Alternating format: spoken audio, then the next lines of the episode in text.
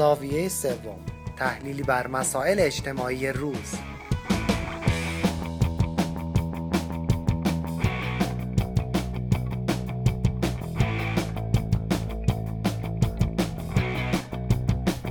شنوندگان عزیز به ششمین برنامه زاویه سوم خیلی خوش آمدید. باز هم در خدمت آقای دکتر ایرج آبدیان هستیم از آفریقای جنوبی. ایشون متخصص در رشته اقتصاد هستند. و از اقتصاددانان به نام دنیای امروز هستند و همچنین آقای دکتر کامران فلاح از تورانتو کانادا که تخصصشون در علوم سیاسی هست و با تمرکز بر مسئله اخلاق و مسائل فلسفه اخلاق و مسائل سیاسی. خیلی خوش آمدید آقای دکتر آبدیان. ممنون از اینکه دوباره به ما وقت و فرصت دادید. خیلی ممنون فرزان خانم خیلی خوشحالم در خدمت شما هستیم. از جناب فلاح و همچنین شما هم خیلی خوش آمدید. خیلی ممنونم که یک بار دیگه در خدمت شما هستم. خوشحالم. بسیار ممنون. خدمت شنوندگان عزیز یه خلاصه بدم. مباحث و برنامه های متعددی داشتیم در مورد دموکراسی، تعریف دموکراسی، عوامل مؤثر بر دموکراسی، انواع دموکراسی. و اگر موافق باشید امروز سری به این قضیه گذار به دموکراسی بزنیم. ببینیم که واقعا چطور میشه که به دموکراسی رسید. چون ایدئال همیشه خوبه. مقصد گاهی وقتا خیلی واضح و مشخصه ولی چگونگی دستیابی به مقصد مسئله است که می‌تونه مشکل زا باشه و می‌تونه انسان رو درگیر خودش بکنه و همینطور جوامع رو بیشتر. برای این قضیه اگر موافق باشید ما یک تعریف کلی که تقریبا همه متفق القول هستیم دربارهش از دموکراسی به عبارت دیگه مروری بکنیم از اون تعریف و بعد ببینیم که ما چطور می‌تونیم به دموکراسی برسیم. برای رسیدن به دموکراسی چه کارهایی رو باید بکنیم؟ آیا دکتر فلاح شما ممکنه یک مختصری در این مورد بفرمایید؟ بله حتما. اگر بخوایم یه مروری داشته باشیم روی تعریف دموکراسی به طور خلاصه دموکراسی به یک نظام سیاسی گفته میشه که در اون مردم حق حاکمیت بر سرنوشت خودشونو دارن.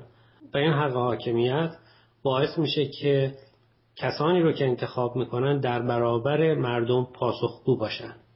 بنابراین یک رابطه بین حاکم و محکوم در دموکراسی وجود داره که محکوم در واقع حاکم را انتخاب می‌کنه و حاکم باید در مقابل محکوم پاسخگو باشه. این یک شرط عمده و اساسی در دموکراسی است که به صورت انتخابات آزاد در اکثر کشورهایی که دموکراتیک هستن اجرا میشه.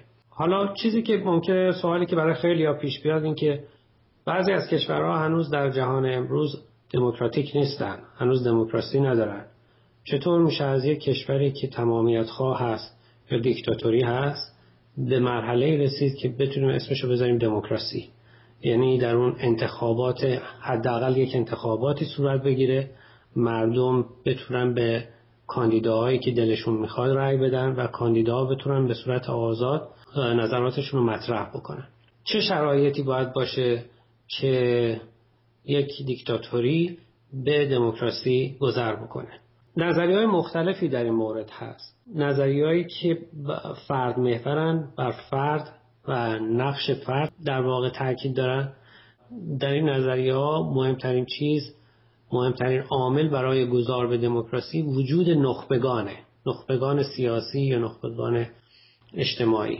مثلا اگر در انقلاب ایران در نظر بگیریم آیت الله خمینی یک شخصیت نخبه سیاسی است. یا مثلا در روسیه اگر در نظر بگیریم گورباچوف یک نخبه سیاسی به حساب میاد. یا در افریقای جنوبی ماندلا. وجود اینجور آدما می‌تونه گذار به دموکراسی را تسهیل بکنه. در نظریه های دیگه که برعکس بر شرایط اجتماعی اقتصادی تاکید بیشتری دارن یکی شرایط اقتصادی رو مهم می‌دونه. مثلا اینکه در کشورهایی که از لحاظ اقتصادی توسعه بیشتری پیدا کردن مردم غنیترن اوقات فراغت بیشتری دارن بنابراین احتمال بیشتری هست امکان بیشتری هست که اینجور کشورها به دموکراسی برسن. یا اینکه مهم اینه که طبقه متوسط یا طبقه کارگر در یک کشوری قوی بشه از لحاظ اقتصادی از لحاظ اجتماعی از لحاظ مدنی تا بتونه اون کشور رو متحول بکنه به و به دموکراسی برسونه. یا بعضی از نظریه های فلسفی وجود داره که دموکراسی در کشورهای اتفاق میفته که فرهنگ دموکراتیک وجود داشته باشه. مثلا مردم این قدرت رو در خودشون ببینن یا داشته باشن که همدیگه رو تحمل بکنن. به قول معروف مدارا وجود داشته باشه یا اشتیاقی برای آزادی و عدالت وجود داشته باشه. اگر چنین فرهنگی در جامعه وجود داشته باشه اون کشور می‌تونه به دموکراسی گذار بکنه. نظریه های دیگه هم هست که در این نظریه ها در واقع به عامل خارجی کمک های خارجی و بعضی وقتا دخالت های خارجی اشاره می‌کنن که این کمک های یا دخالت های خارجی است که می‌تونه باعث سقوط دیکتاتوری بشه و باعث در واقع ظهور دموکراسی.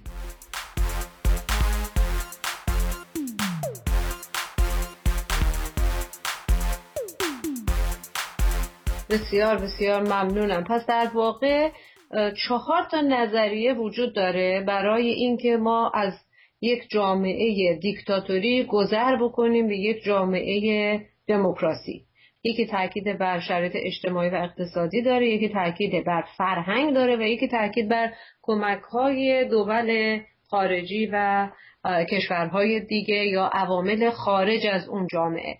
جناب شما چطور فکر می‌کنید در مورد مسئله گذر از یک جامعه. دیکتاتوری به یک جامعه دموکراسی عوامل خیلی فعالش در واقع که در بطن رشد اجتماعی هست راجع به اطلاعات و پیشرفت افراد از نظر اطلاعات تاریخی و اجتماعی و نمونه های زمانداری در کشورهای دیگر است مثلا در, در تاریخ بشریت عوامل خارجی همیشه بر اساس دخالت های نظامی خارجی بود روابط بین کشورها خیلی محدود بود. ولی در سالها و دهه های اخیر اطلاعاتی که افراد در یک جامعه دارن راجع به امور بین المللی راجع به نحوه های یا اشکال مختلف زمانداری خود اون یک عامل فعال درونیه. ولی مبنای خروجی داره. بنابراین گذر به دموکراسی در دههای اخیر کم کم کم کم و کم کم از طریق نظامی شکلش عوض شده و بیشتر حالت اطلاعات عمومی و یا از نظر فلسفی یا فلسفه اقتصادی راجع به بیداری روح بشریت در سطح بینالمللی است. همین بیشتر و بیشتر کشورهایی که در سالهای اخیر به طرف دموکراسی گذار پیدا کردن اون کشورهایی بودن که ملت از طریق درونی به انتظاراتشون از زمانداری عوض شده و انتظاراتشون از رهبران اجتماعی و سیاسی خودشون از استبدادی به کم کم و کم کم به حالت انتظارات دموکراسی کشید اونم یکی از عوامل گذر به دموکراسی است.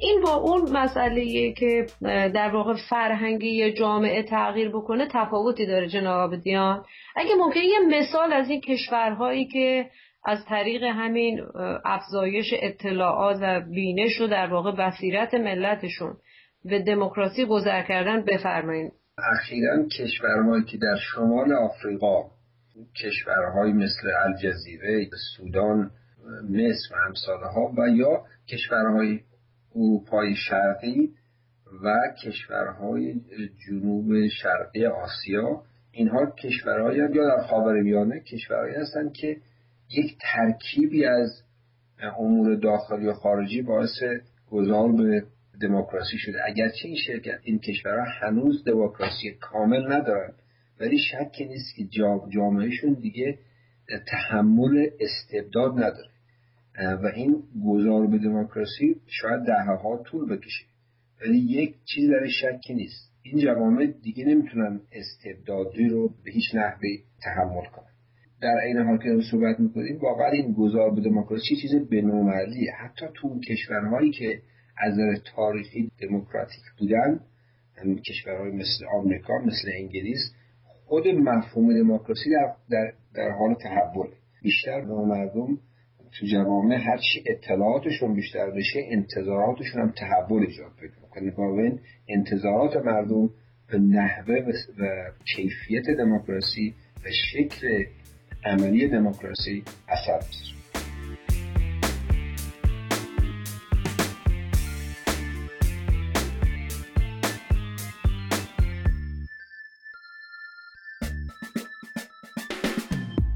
جناب فلاح یه سوال از حضور شما داشتم و اون شما اون عوامل یا به عبارت دیگه نظریه های مختلف رو در مورد گذار به دموکراسی عنوان کردید.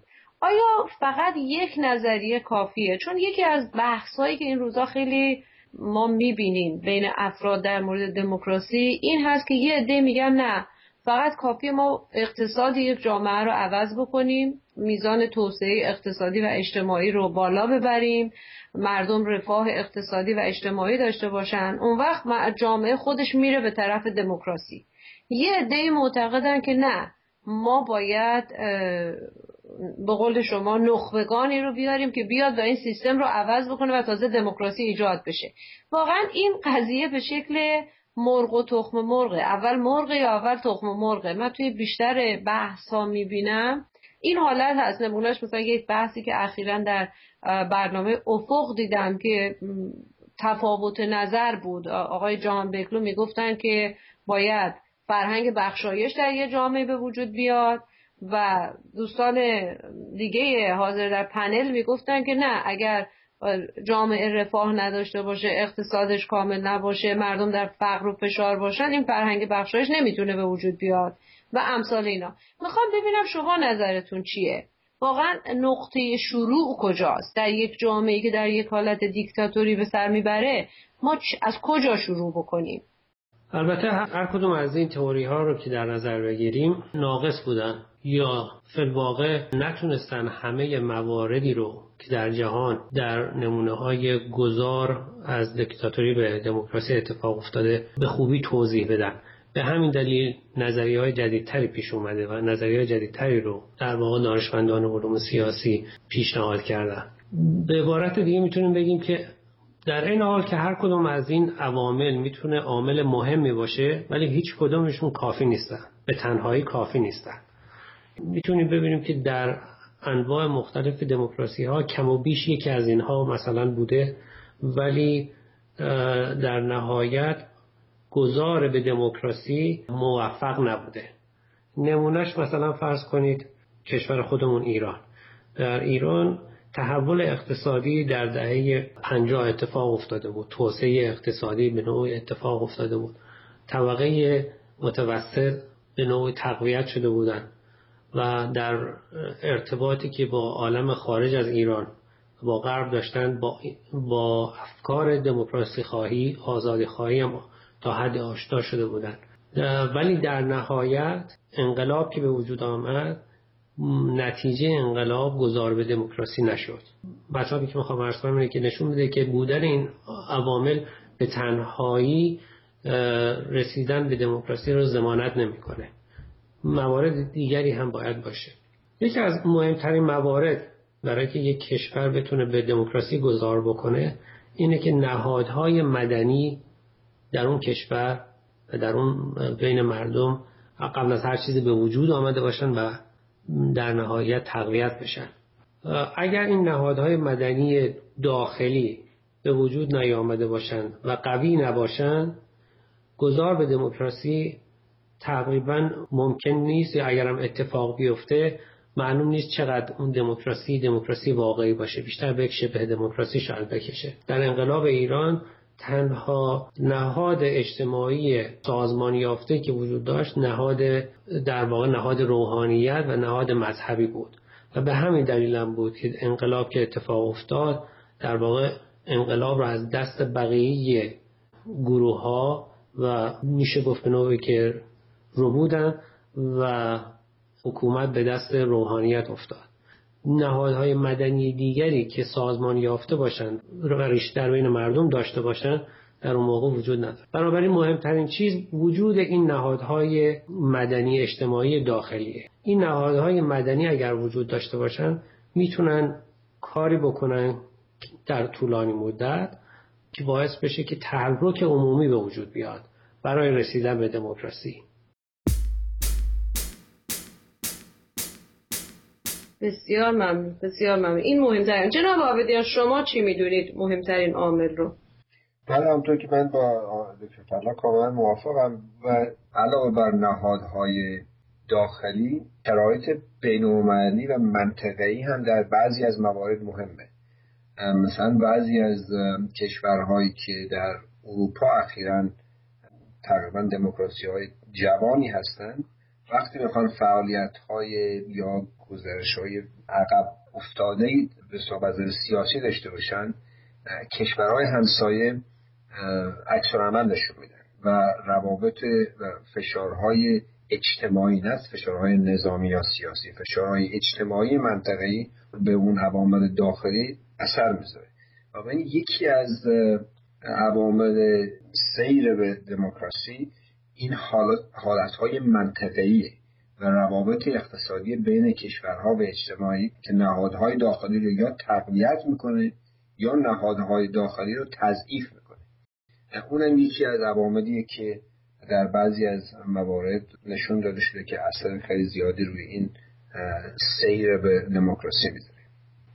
بسیار ممنون. بسیار ممنون. خب دوستان عزیز متاسفانه ما وقتمون کم هست و مجبوریم که بقیه این بحث رو موکول کنیم به جلسه آینده. اگر موافق باشید بقیه و ادامه این برنامه رو خواهیم شنید در برنامه بعدی زاویه سوم.